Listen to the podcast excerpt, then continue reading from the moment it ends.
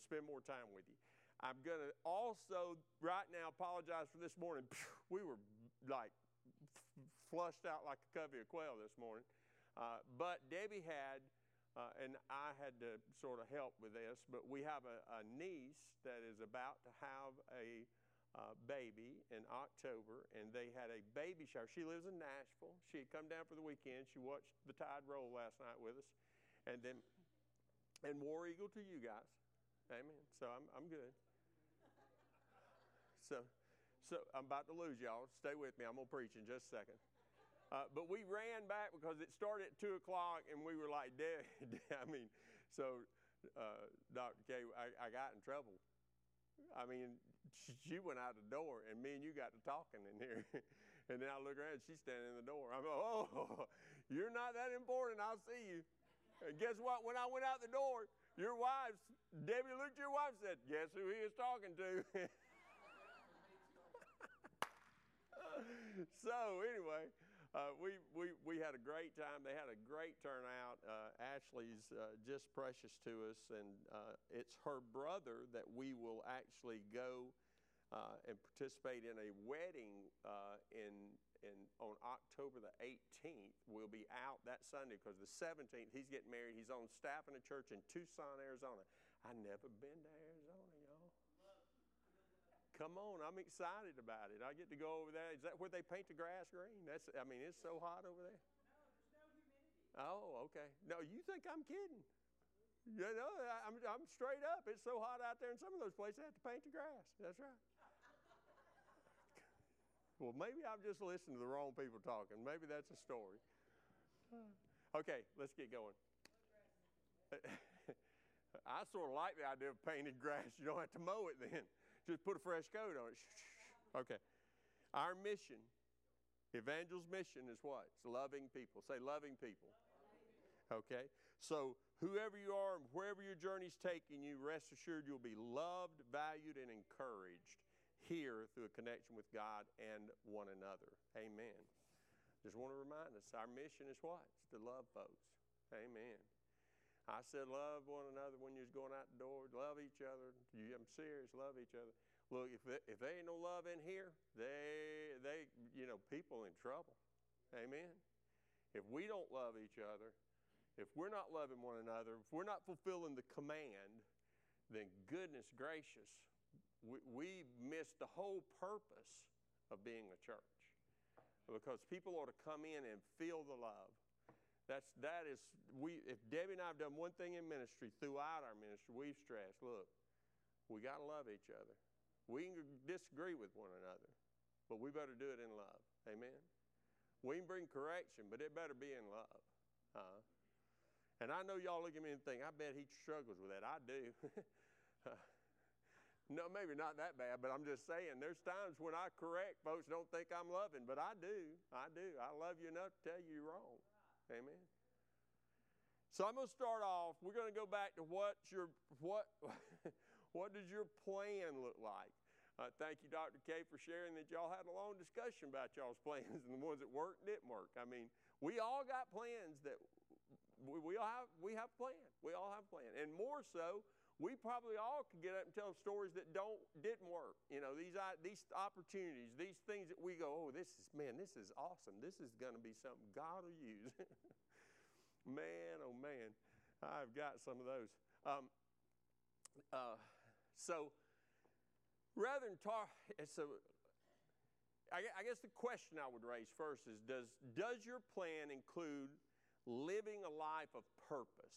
Because we talked freedom this morning we need to talk purpose because once you come to Christ and you experience the freedom that you get through Christ and the forgiveness of sins and the, the, the release of the guilty conscience that haunts us at night, that makes us wonder what, what chance there is for us, once we experience the forgiveness and the cleansing and the rest, the, the regeneration the scripture talks about, we're regenerated. All of a sudden, I'm, tr- I'm made new in Christ Jesus. Once we get that, what, what's beyond that? I mean, what, what is it to live a life of purpose? What is it to, how does my plan look whenever it comes down to living a life of purpose? So Um, I, I, I, you guys, I read some.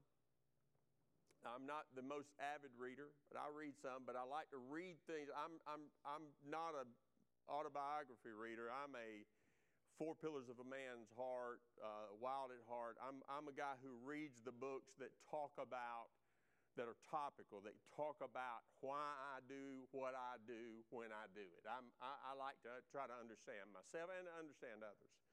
Um, so I was reading some stories uh, uh, about people who had lived through the collapse of the World Trade Center towers.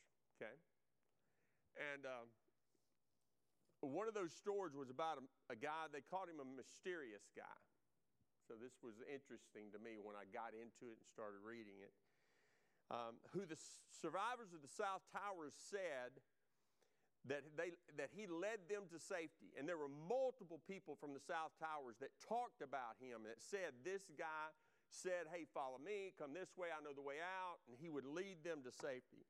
And no one knew who he was, but what they all, every one of them pointed to or remembered about him was the same, and that was that he had, he had wrapped over his mouth and nose a red bandana.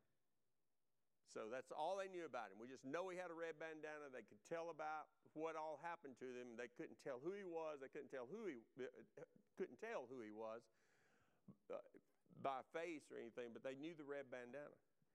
For 56 minutes, this guy in the red bandana shouted orders and led people to safety. I found the stairs, follow me, and tell people. He carried one woman down 17 flights of stairs on his back till he found someone who could help her get down. Then he headed back up.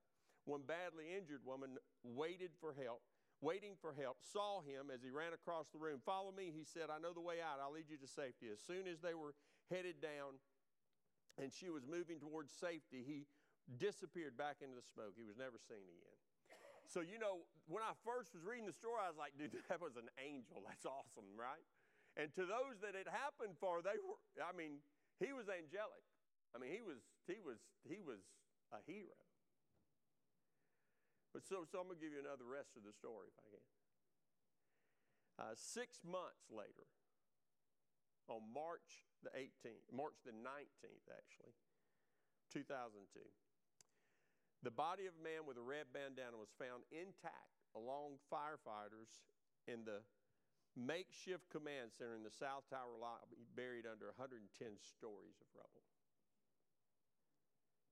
His name was Wells Crowther.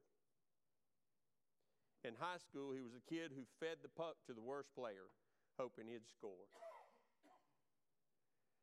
He was a junior volunteer firefighter in Upper New York, following in his dad's footsteps. He graduated from Boston College, where he played lacrosse and always wore his trademark red bandana. His dad had also carried and wore a blue da- bandana whenever he played. Fought fires. After college, he worked as an equities trader on the eighth floor.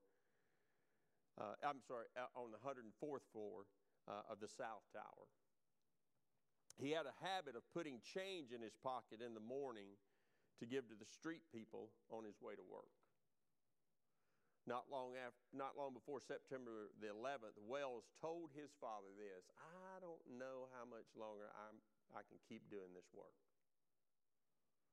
He was restless for more. Crunching numbers just didn't seem like what he was born to do. He dreamed of becoming a firefighter, a public servant. On September the 11th, 2001, at the age of 24, Wells Crowther became both. He also became a hero because he was willing to go up while everyone else was coming down. You know, there's stories about people. There's so many stories. Yeah, you know you have a story, by the way. We all have a story.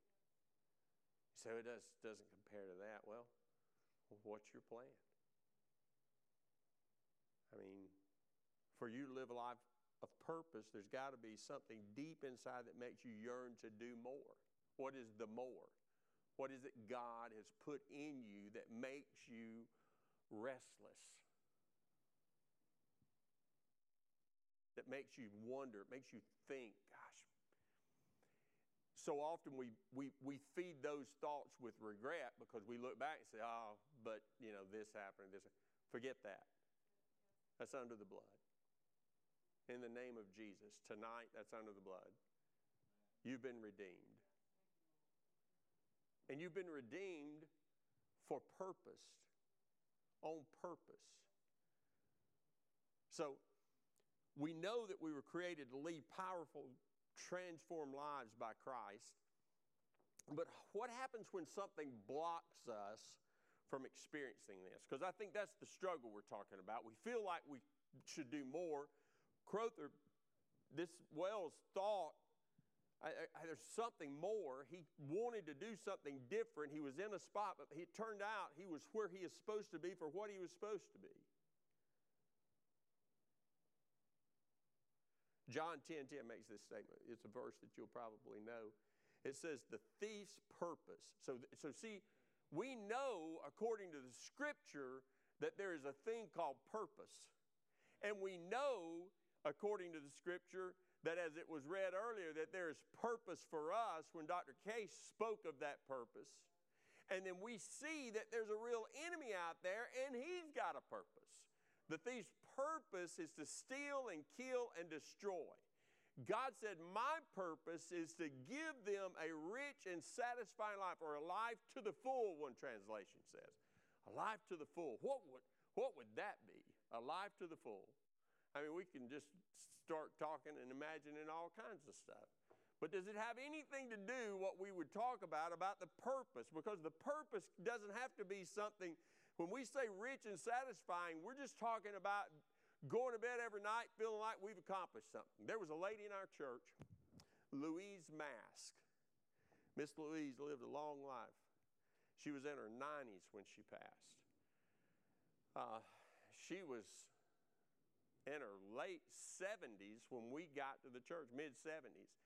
And Debbie and I had moved into a house we moved a few times. Anyway, a lot of my references have to do with our moves. I'll do that tonight before this service is over. Anyway, uh, we had moved into a house and we were doing it was a it was it was a house that some people we knew had bought no had bought and we were helping do a little remodel on it. We were good at that. We should have been buying and remodeling houses, honey, thinking back. We had we should have had a better plan. Anyway, um, so we were doing this remodel, and they were letting us stay there, going to let us stay there. And so we we we was doing work on it, and we it was I don't know second third day we're there, and all of a sudden Miss Louise comes driving in. I mean Miss Louise soaking wet with a lot of clothes on, didn't weigh ninety pounds. I mean she was a tiny little lady, so so um, what's my word? She was a little Southern belle. She was so perfect in everything that she did how she talked, how she dressed, how she did her hair. She just, and she got out, she got a bag out, and she walked over. She said, I brought y'all some sandwiches. I mean, I, my first thought was, how many's in there? Goes, I, can eat a bunch of sandwiches. I said, thank you, Miss Louise, thank you. And I mean, we were young at this time, right? That was a long time ago. That was like 20, 20, oh, Jesus, 28 years ago. So she leaves and the, what she's, we start talking with her, and she makes this statement. She said, I don't feel like I've accomplished my purpose if I don't serve somebody every day. And I said, write us in the calendar. Just put us in. Hallelujah. I eat sandwiches every day. So I can remember going by her house, and y'all, it would be so hot in that house in the, in the summer and the winter. She ran her heat in August. I mean, it would be so hot. And I'd go in there and I'd just start sweating. We'd talk and visit. She said, Are you hot? My God, I'm soaking wet. What do you mean? No, I just perspire. Anyway, uh, but I would visit her, and she'd be so sweet. She'd talk about the need, the, the, the, the things that she had done for people, and just how, you know, how can I serve somebody, brother? Tell me something I can do. And her purpose was to find somebody every day that she could serve something to them. And she didn't text. She didn't do emails. She was like, she would call, give a word to somebody and talk to them. She would drive her, you know, there's something about getting older, you get bigger cars. Y'all act like I ain't being serious right now. Have you never noticed it? That we're all driving these little cars and the 85s are driving. Oh, yeah, I'm sorry. Okay. Gosh, I'm really going crazy here. But she had this, she had this, this Plymouth that was big as the rows on the front right here. And she had backed that thing out onto that on 51. Jesus cars would be stopping. She'd drive that thing all over the place and go find somebody to serve.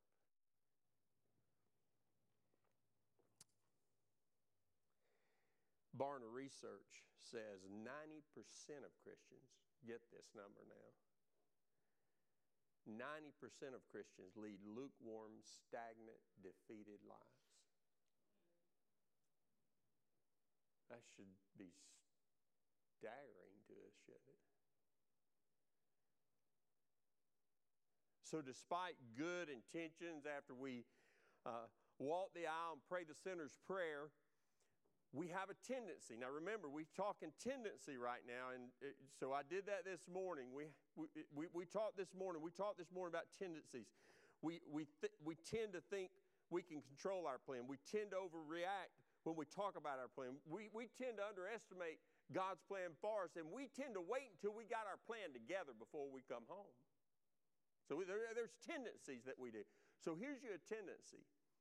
We tend to resume the former life after coming to Christ. We have a tendency to go back to what we were doing. And, and I mention that because we also tend, and I think this creates that thing in us that draws us back to the what I would call our plan uh, we also have a tendency to not take the next steps that are necessary to experience the joy and the passion of a life lived on purpose. So, so why? Why do we not take those steps? Because discipleship's hard, y'all. Transformation's hard.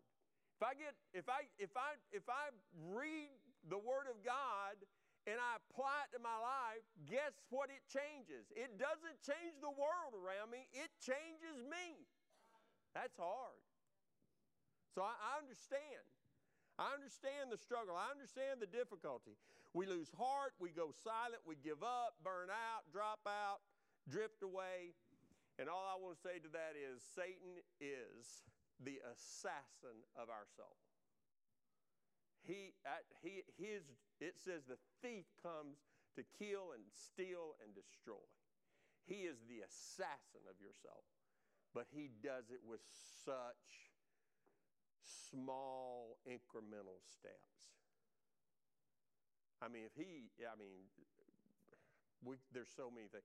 I'm going to give you, a, I, I like to do things I call um, a fact stat.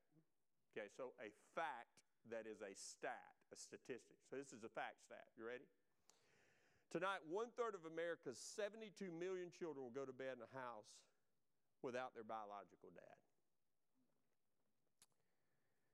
On top of that, so there's more to it. It'd be easy to blame the dads, and they, there is a huge responsibility on fatherhood, and I understand that. But but the we don't think about we don't think about the trickle down effect that things have too often. We just think it's an event and that's over.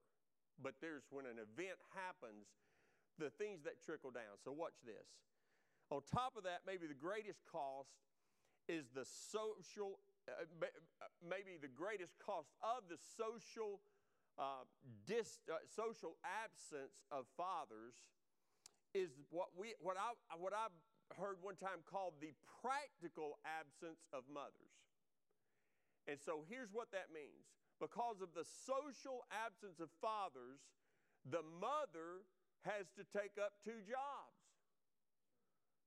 She has to be fa- she has to be mother and father, and then she also probably has to work.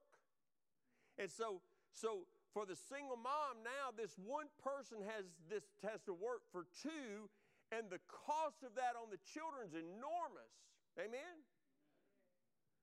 I say all that because I want you to understand something. What do those who lead powerful, transformed lives do differently that, than those who are lukewarm in their faith? How, how does a mom who comes to Christ and maybe she's gone through the, the trials of a divorce and she's got children, how does she come to Christ and be transformed when she knows she's got to walk back into that same thing? See, because I, I mean, the truth is, what I'm talking about has nothing to do with job. What I'm talking about has to do with something very powerful, and I'm going to read it to you. I'm going to go to a parable. It's in Matthew 13. If you've got your scripture, your Bible, you can read. So I'm going to make a confession. We packed in February. Guys, I own a Bible. I have a phone that has a Bible on it. I have an iPad that has a Bible on it. I paste and move scriptures to create my message and all, but I actually own a physical Bible. Somewhere it exists. I will discover it in the next two weeks or one. That means we've moved. I've unloaded everything out of storage and I've discovered my Bible. I'm excited about that. So I just want y'all to know that. I think it's important that you know that I own a physical Bible. So, because if the power goes out, and I can't charge my stuff, I'm in trouble. So here we go. There's a parable in Matthew 13 about sowing seed. And I want to focus on the soil of the seed that's sown, but I want to read through the first 13 verses, or 3 through 13, actually, about 11 of the verses. So, beginning in verse 3, it says, He told many stories in the form of parables, such as this one. Listen, a farmer went out to plant some seed. He had scattered them across his field, and some seeds fell on a footpath, and the birds came and ate them. Other seeds fell on shallow soil with underlying rock. The seeds sprouted quickly because the soil was shallow. But the plants soon withered under the hot sun, and since they didn't have deep roots, they died. Somebody say, ooh. You know, because that's people today. We'll stop right there for just a second and just say, you know, God is planting stuff in us. He is speaking into us. He's trying to say stuff to us. And if we're not careful, we don't, it doesn't fall on a good ear. It doesn't, we don't let it sink into us. It's robbed as soon as we walk out. We forget what we've looked at and heard. Or it starts growth and all of a sudden we think we think it's okay to go do what we were doing formerly and it's so shallow of an experience that we've walked away from something I, we, that's not my message i'm just explaining something other seed fell among thorns that grew up and choked out the tender plants. I'm going to give you some words here in just a minute that define these things. Still, other seeds fell on fertile soil. Say fertile soil. One scripture uses the verse good soul, or the, the language good soul. Good soul. Are you good soul? I'm just asking. Good soul fertile soil. And they produced a crop that was 36 and even 100 times as much as had been planted. That means that when the corn kernel fell in the ground, a stalk burst up, the soil was rich enough and fertile enough and good enough that the stalk grew to maturity, and from it, let's say three beautiful ears of corn were pulled, dried, shucked, and there were 3,000 kernels then, or 900 kernels. In other words, however many kernels was on each ear became seed. Now, that doesn't mean you need to go out and save 3,000 people. Does mean that you could go out and save 3,000 people. Give the message to people who will hear it receive it. So I, I'm just saying to you, what we recognize is, is he is illustrating to us what happens when God's word gets in us. So that's what we're going to talk about. His disciples came and asked him, oh, wait a minute, I, I, I, I skipped one. Uh, verse 9 Anyone with ears to hear, I love that. Uh, you got an ear? Are you using it? Anyone with ears to hear should listen and understand. Verse 10. His disciples came and asked him, Why do you use parables when you talk about talk to the people? He replied, You're permitting you're, you're permitted to understand the secrets of the kingdom of heaven, but others are not. To those who listen to my teaching, more understanding will be given, and they will have an abundance of knowledge. But for those who are not listening, even what little understanding they have will be taken away from them. That's why I use these parables. For they look, but they don't really see. They hear, but they don't really listen or understand. That's a deep, powerful thought right there. We could get into that a little later. I'm just, I'm, I'm, what I'm after tonight is there are four souls mentioned right here in this passage. There, I, there's different translations that use different wording. I've heard hard path, I've heard rocky soil, I've heard thorny ground. Uh, those all are represented throughout this one. Uh, the same um, uh, thought process, metaphors are used, the same ideas and characteristics in the parables, that, uh, uh, translations that you'd find. But they all point to a fertile soil, a good soil. Um, and every person wants to be good soil, right? I want to be fertile soil. I want, I want to be fertile. So, so Matthew 13, 23 calls them the people that are fertile soil, Matthew 13, 23 calls them those who truly those who truly hear and understand God's word and produce a harvest of 30, 60, or even 100 times as much as has been planted. So, so my question in reference to this is what keeps our heart hard which is the rocky soul. Shallow, which, uh, uh, sorry, hard, which was the, the path. Shallow, which is the rocky soul, under, the underlying rocks under the, the dirt. Or I like to use the word overcrowded. What keeps our heart hard, shallow, and overcrowded? I can tell you what keeps you playing from working. We talked about that this morning. So the question now becomes, taking a little further, what keeps our heart from being able to accomplish a plan? Well, it's because of the condition of it. It's because of it, how hard we are due to maybe the experience that we maybe maybe maybe it's due to maybe it's due to how shallow we are. We haven't applied the truths that we've heard. We got ears, but sometimes we don't use them, right? Mean, that's what he said. Maybe, maybe it's due to maybe it's due to, to, to our hearts overcrowded. There's so much in it. Jesus gave us some insight when he was speaking to a group of very confused religious people in Matthew 22, 29. He made this statement. He said, Your mistake is that you don't know the scriptures and you don't know the power of God. So, do you hear what's being said? You, you, your mistake is that you don't know the scriptures and you don't know the power of God. So, what I would like to suggest is, is Jesus made a direct connect between the Bible and leading a powerful, transformed life. So he made a direct connect right here between knowing the scripture and with that heart knowledge, knowing it personally, not just in a head knowledge, but a heart knowledge, knowing it in a transforming way, that through that knowledge, all of a sudden you change. You're transformed. Uh, it's hard. It's hard, but you go through a transformation by it. You're, you, you're, you're no longer you. Jesus is in you. He shows up in everything, every decision, every thought, every word.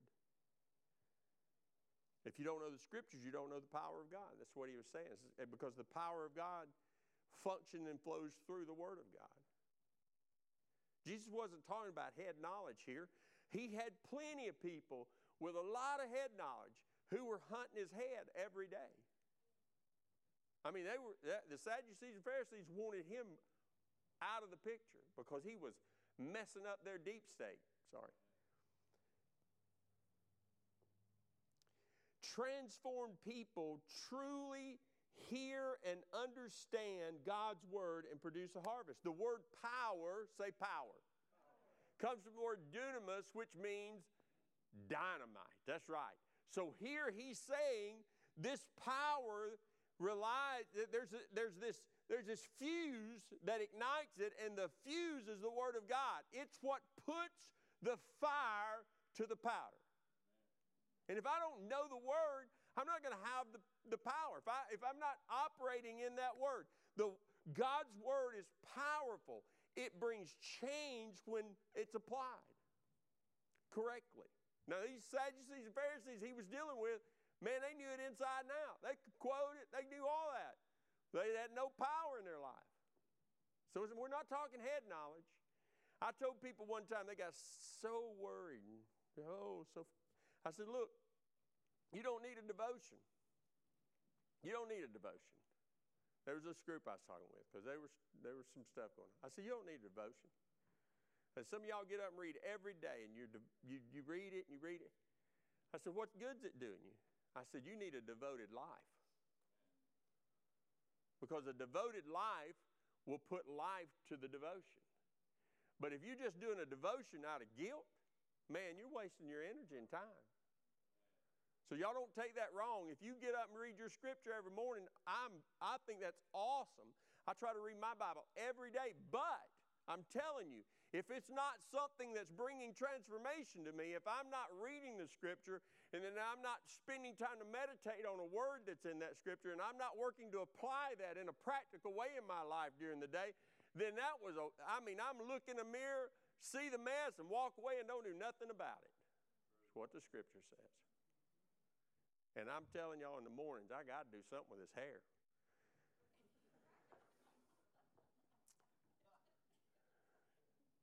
It gets really flat on the back after I've laid on it. There's a story of an army chaplain who had a huge boulder in the backyard and he wanted to get rid of it. He knew an army explosive expert, so he asked him for help. And so the chaplain standing there, and he'd be just like me. He's standing there looking at it. I think I have more sense than him, but anyway, he's standing there looking at it, and he's got this expert with him, this, this explosive expert. And he said, I, I was going to place some dynamite on top of that rock and set it off, hoping it'd break it into pieces. What do you think? And the old explosive expert just looked at him, laughed at him. He said, Well, I mean, it's fine. If you want to make a dark spot on top of the rock, and blow all the windows out of the houses around here, I think that's fine. You go for it. Then he said, Look, I can do anything with that rock you want. There's a big old boulder in his backyard. I can leave the rock intact and throw it anywhere in your backyard. He said, if you want it split in two, pulverized, just tell me what you want. I can do that. I, I, I can design the explosive to do it. I can create, I can shape a charge that will direct the power of the blast to do whatever you want. And I read that story that day and I thought to myself, that's the kind of power Jesus envisioned, I think, when he, when he made the statement in Matthew 22 29 your mistake is you don't know the scripture, you don't know the power of God. How are we applying God's word to our life? Are we applying it in a way that it will shape and move us in a direction on purpose? Or are we just doing it and it's just leaving a little spot? And maybe it's blowing all the windows out of everybody else's house. He had the same thought in mind, I think, when he, he said Acts 1 8. I think when he said, You will receive power when the Holy Spirit comes upon you, you'll be my witnesses. I think God's word joined with the Holy Spirit create the power, the dynamite. Literally in the scripture, it calls it the Spirit sword, right? The sword of the Spirit, which is the word of God. So, literally, they didn't have dynamite, so they used the most powerful weapon they could think of to relate to what the Word of God was in the united with and joined to the, to the power of the Spirit. So all of a sudden, when those two come together, transformation happens. And John 10 10, Jesus said, I've come that you may have life and have it to the full. So let me get, let me get this wrapped up in a thought. Think about the hard shallow overcrowded condition we too often find ourselves in. I'm going to give you one more illustration eh, because I think it's important and I think we fail to think about this enough every day. I'm, I'm, I'm a, I'm, I'm bad at, and I've told this about myself, I'm bad at situational awareness, thinking that all the time. I go in a restaurant, I want to sit where I face the door. I, have talked about that, all that stuff. So, so yeah, I, i I think too much about that type of stuff, uh, probably. But I understand that there's a difference in a predator and a prey.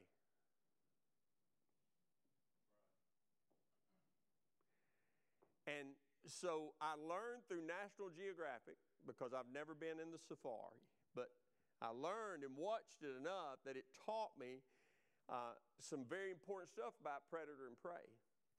Uh, we all know from Nat Geo that lions don't attack a herd. They don't attack a herd.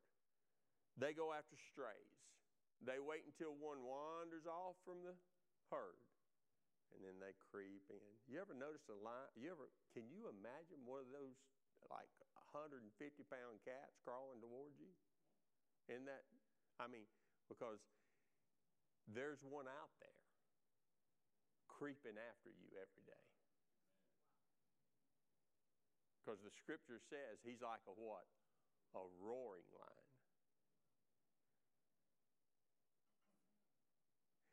So, so they go after the strays. Every predator knows, every predator knows the strategic value of isolating prey, of cutting them off, of separating them, getting them singled out. Every predator. So, so let me say this loud and clear. We have a predator on our trail. And his work is to isolate us. He's trying to get us separated, get us discouraged, get us questioning, get us in a point where that we're we're discouraged. Get us over here to where we start walking in a state of depression and get us in a point where all of a sudden here we are, separated from the herd, separated from the crowd, separated from the church, separated from the people who are on mission, which our mission is to love people. We've been saying that. So if he can get us out there all by ourselves, what can he do? I'll tell you what he can do. He'll tell you this. He'll say, it's a bad idea to connect with them. Don't worry about them. They don't, they don't love you. You don't need them. I wouldn't mention, I wouldn't mention what you're going through. He'll, and he'll just lie and lie and lie and lie and, and, and separate and isolate until all of a sudden, remember, He's a predator that wants to devour you. I'm going to give you a few verses that won't come up on the screen because they're just short clips from him. Philippians 1:30 says we are in the struggle together. Say amen. Galatians 6 2 says share with each other's burdens. Look, look, I'm going to stop right there and just say all I'm getting to is this. Look, the transformed life happens through the power of God's word. That's that his word, his the, knowing the scriptures brings the power of God. But where do you learn them? Where do you connect with them? Where do you experience this? It's in here. It's together. Uh, yes, you go we need devotion time. We need quiet time. We need to draw close to him. We need to do it do it daily. But man, look, I, I'm not leaving the herd. I'm not going to get out there. I'm not going to let him lie to me because he'd love to lie to me. He'd love to get me to thinking people talk about me. I already know they talk about me. You know that. I mean, that's no news for any of us. People are going to talk about you.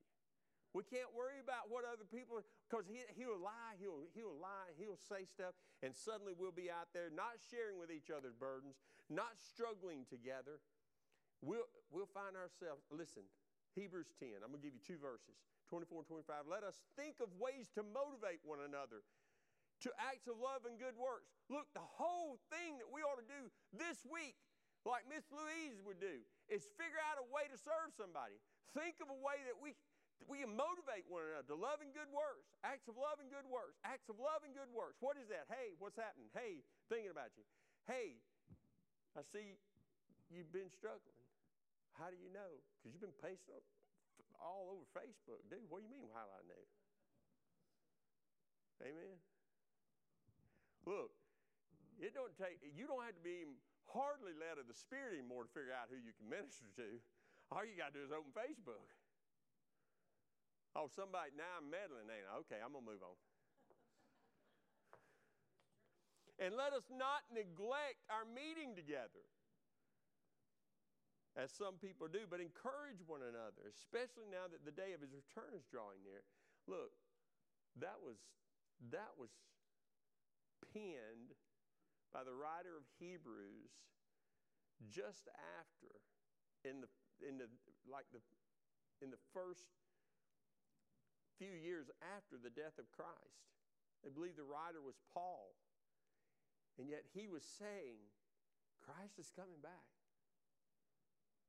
Christ is coming back. He's, he's, man, his return's near. It's been a couple of thousand years. That makes me think it's even nearer than it was then, don't you? It doesn't make me think, well, it's delayed, he's not coming. It makes me think, whoo, if he thought it was, man. And what does the scripture say?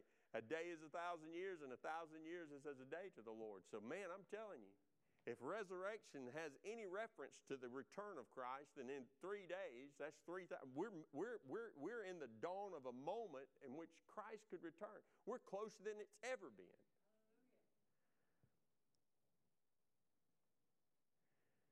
Let me say this Christianity is a heart transformation, it is not a behavior modification. It's a heart transformation. I got to be transformed by the renewing of my mind that I can prove what is that good and acceptable and perfect will of the Father. That's, that's the work that we're talking about. Don't copy Scripture says, don't copy in Romans 12 2. Don't copy the behavior and customs of this world. Don't copy the behavior and customs of this world. So that's literally saying to us look, you, you've come to Christ, you've been regenerated, you're a new creation now. Don't go back to the way you were. Don't don't copy the behavior and customs, but let God transform you into a new person, but change the way you think. I mean, here it is, folks. The word transformed in the New Testament is where we get our word metamorphosis from. Metamorphosis. I, I'm, I'm transformed. I peel out of the old and come alive in Him. Let God transform you into a new person by changing the way you think. Where does it begin? I got, I got to start thinking the thoughts of God. I got to start thinking His Word. I got to start thinking the way He thinks. The reason we live hard, shallow, overcrowded lives is we're trying to solve the wrong problem. The reason we live hard, shallow, crowded lives because we're trying to solve the wrong problem. We think if I just man up, I just man up and do the right things, everything will be okay. I'll just, I'll just spend an extra 15 minutes in devotion in the morning. I'm going to fast next week. I've done three 40 day fasts. And you know what happens at the end of every one of those? I'm a sniveling mess, a wreck. You say, Well, I, don't you fast to get strong? Ah, man, fasting crushes me. It crushes me because I see so much of me through a fast that I go, Oh, God, have mercy. Have mercy. So I, I I'm just saying to you, Manning up's not the answer. Surrender is the answer. Luke 6:45. Look at what this one says. This is the last verse. A good person. Let's use the word good soul. Good soul produces good things from the treasure of a good heart. And an evil person produces evil things from the treasure of an evil heart. What you say flows from what is in your heart. I'm gonna give you. I'm gonna give you another verse. I'm gonna, I'm gonna read to you from another translation. I think this is amplified, but listen. A good man brings good things out of the good stored up in his heart, and an evil man brings evil things out of the evil stored up. So, we're talking about hard, shallow, or overcrowded space that seed is sown, or we're talking about fertile. It says, the mouth speaks what the heart is full of in this translation. Y'all know we've bought a house and we're getting ready to move into it again. And in the past, we've moved, when we've moved, just to give you this thought, in the past, when we've moved, Debbie and I are pretty good. We're not hoarders. And if you are, please don't take offense to that. We're not, so every time we move, we sort of filter through everything and we get rid of stuff. I, my phrase is if we haven't used it in six months, we don't need to have it. Uh, we don't live by that. We're close. But so, but we're, we're close. Uh, I, she's pointed to some guns I hadn't taken to the woods in six months. So,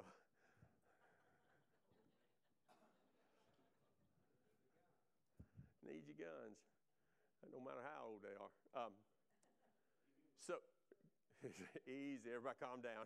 Don't encourage this. I'm openly confessing to you, I'm sharing my burden with you right now. Please do not take advantage of this. So, yeah. So, uh, so we filter through our stuff. We go through our stuff, so we'll keep stuff. We'll, man, the beauty of a move is yard sale. Yeah. So we don't shake it. I'm giving you an idea. Beauty of a move is yard sale. We store up, store up. I got all kinds of little bags that have yard sale, boxes, yard sale. So we're going to do a big yard sale. Now, here's my commitment to yard sale. My commitment to yard sale is this. At the end, at 12 to 2 o'clock, somewhere in that window, it's all going in the truck and going to Goodwill or to Vapor or to somebody. It ain't going in storage. It ain't never going to see yard sale on my property again. It's gone. So we contact two or three people that we know in the community, and it's always people whose husband won't help them, so I always have to help go get their stuff. That's another beef that I have. But anyway, we won't talk about it. So we always so we always contact people. I had to go get 19 tables and set them up because Debbie invites everybody. Anyway, so we get we do this big yard sale. We have all these people who come and end up buying stuff and all. And man, I start getting a little antsy about 12 o'clock. And Debbie can see it. I start, oh, there hasn't been nobody here in 10 minutes. Been nobody in 15. If it hits 30, I'm loading. I'm loading. So it's an interesting event. Y'all should come and watch it happen one day. And so, buddy, then I start loading. She'll say, call the boys, they'll help. They hate yard sales.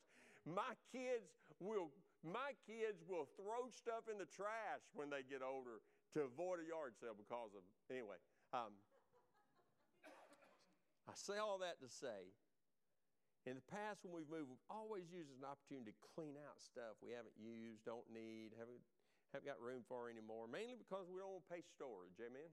You know, we don't have any place to put it. And all I want to ask you tonight is this Do you have a storage unit in your, inside you? Have you stored up some stuff that you really should get rid of? Because that's probably creating some hard, it may affect you as far as depth and make you shallow. Could even cause what we know as overcrowding. Did you know there we can be hoarders of thoughts and hurt and pain? We can limit God from doing in us the things that He's trying to do because we won't let go of stuff. We won't clean out. What's keeping you from doing whatever it is that God's got planned for? What's cluttering up the space in your heart that should be filled with God's Word, His power? What's, what's your heart full of today? That's the question.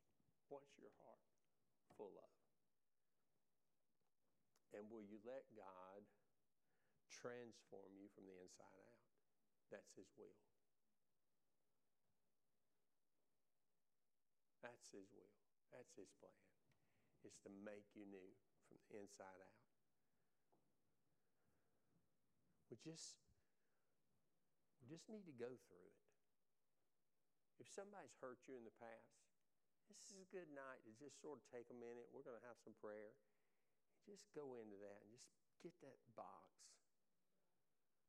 open it up, pull it out before the Lord, and say, you know what? I will live and not die. I will live and not die. I refuse to let this plant a root of bitterness in me. I'm getting rid of that. Throw it on the altar. Surrender it to Him. If you if your plan looked different than God's and something unexpected happened and now you're sitting on the sideline all uh, cross armed, staring like a spectator, and God's called you to participate, maybe it's time you uncross your arms. If y'all see me do this, know that I'll get in trouble for it. Thank you. I just changed Gary's position. No. because you know what this means? This means prove it. You know, body language is real.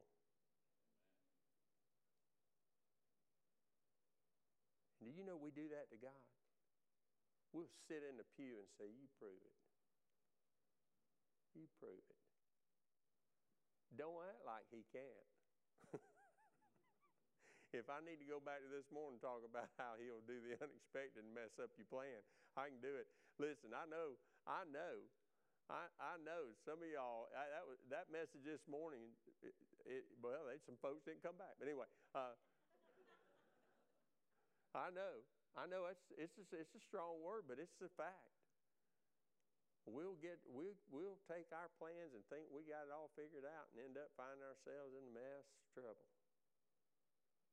And sometimes that causes us to get hard. Prove it. I don't know what it is that you deal with or what you are dealing with. All I know is this you don't have to. Man,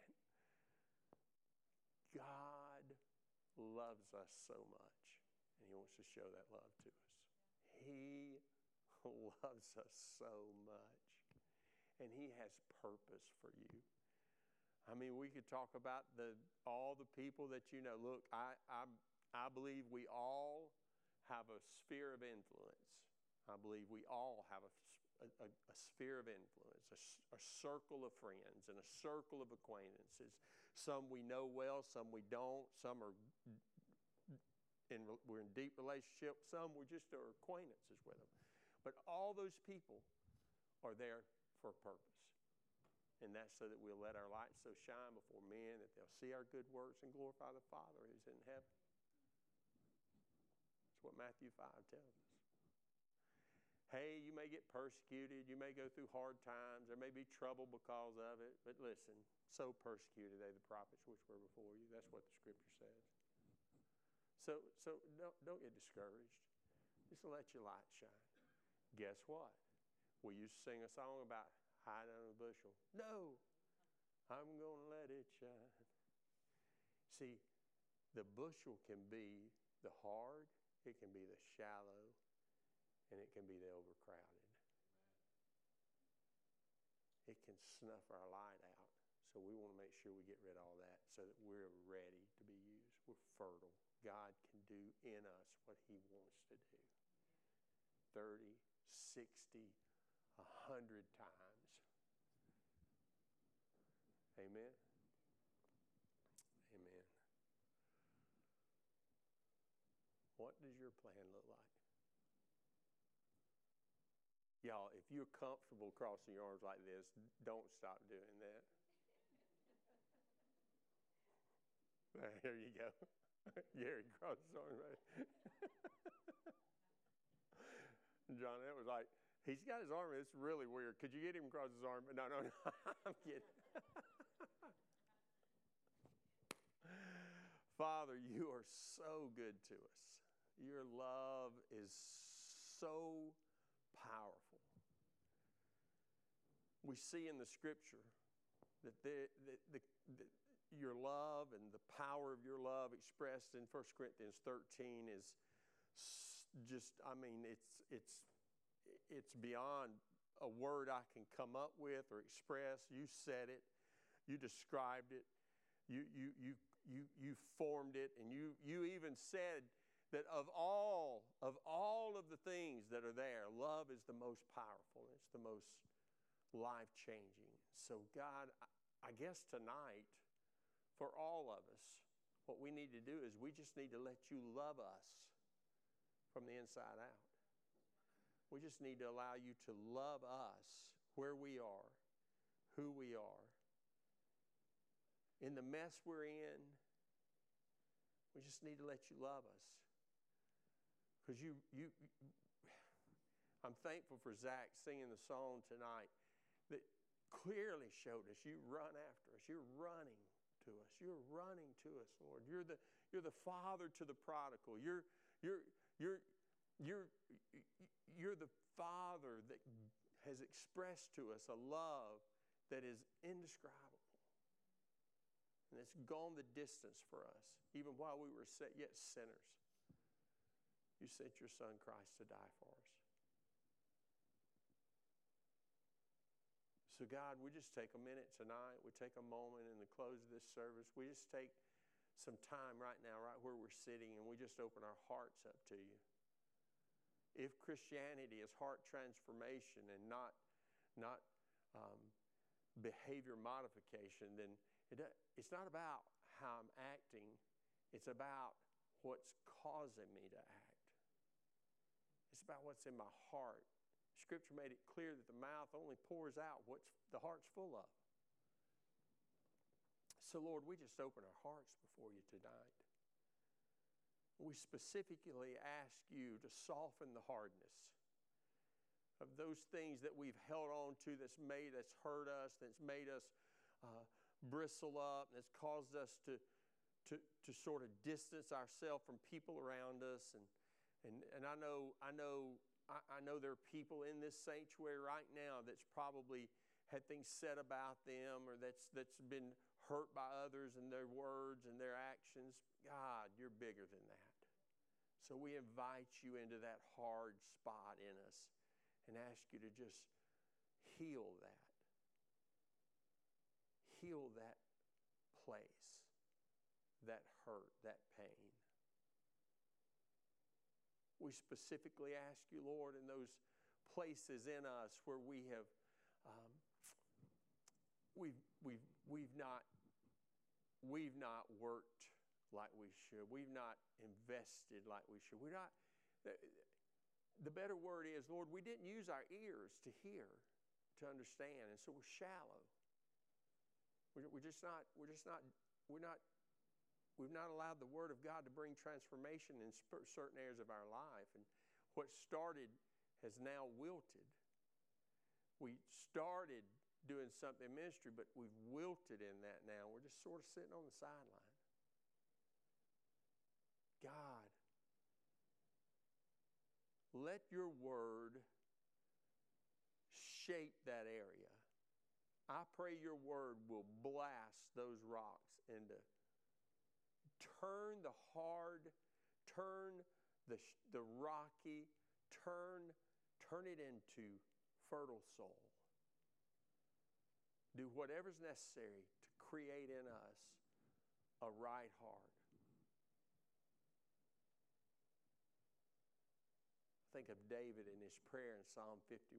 He said, Create in me, create in me a, a, a right spirit, a heart that is yielded to you, God. Then I'll show sinners the way. Maybe that explains the 90%. Maybe that explains the 90%, Lord. We're letting this hard, shallow, overcrowded heart that we have keep us from letting our light shine. So we rebuke that in the name. We surrender our hearts before you. we offer to you who we are, what we have, all of ours, all of ourself, our relationships, our job, our money, our time, even our prayers, God. Transform us even in our prayers to listen and not just talk, to give an ear to what you would say and not reject it.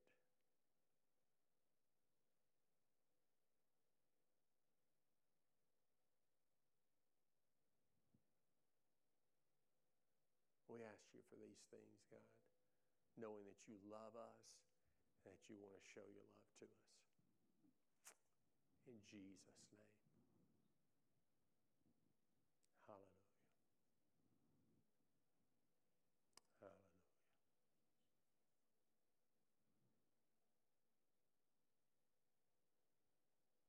Me kolabasi medekebeso.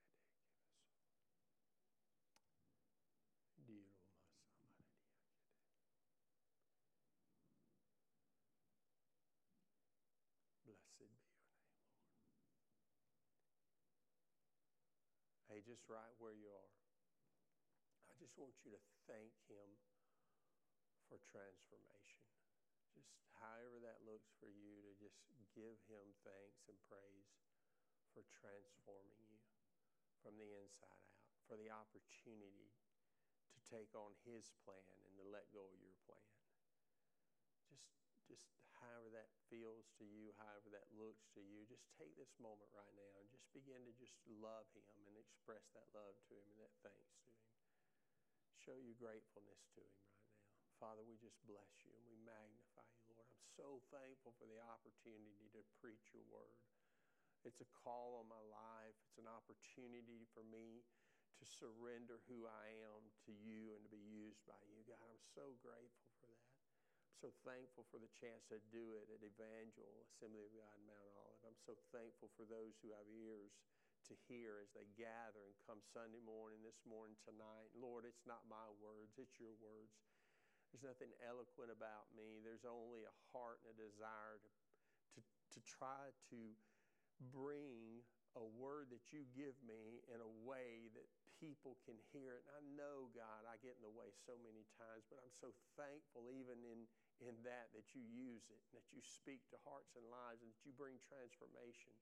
God, I'm thankful for that. I'm thankful. I pray, I know that that's a, that's a struggle within Brother Jerry right now. And I pray for him physically and, and emotionally and spiritually, Lord. I know he's given his life to preaching the gospel and he's battling this, this sickness. And God, I know that there's this moment that he's, he's in that's, that's got so many questions and such a struggle in him, God. And I just pray peace, the peace that we prayed for this morning, that it invades his home and it invades his heart, that he feels the peace of God that passes understanding, that creates in him the ability to rise and to respond to you and to what you're calling him to do, Lord. Uh, make him whole again, Jesus.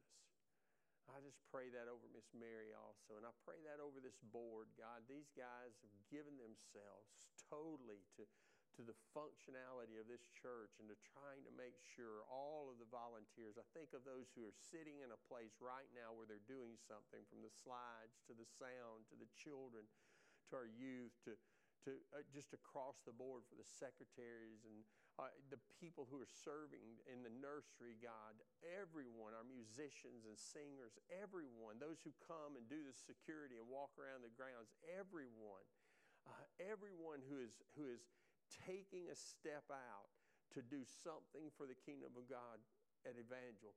God, I praise you and I thank you for their life and what they represent, their heart to serve, their want to make sure that the gospel is preached in this place and that that gospel has the power to transform the lives of those who walk into it. God, that's why we do it. We don't do it for show. We don't do it for pay. We don't do it so that our name gets on a bulletin or on the screen out front. We don't do it for any of that, Lord. Every person who's here that's given anything in themselves, we're doing it because we believe you've placed us here, and your plan is that we find our place to serve you. And God, because of that, these doors are open. The lights are on. The parking lot's paved. The grass is cut. This, this church is a witness to this community of excellence, of purpose. And for that purpose, we salute and celebrate you because you have made it possible through these people.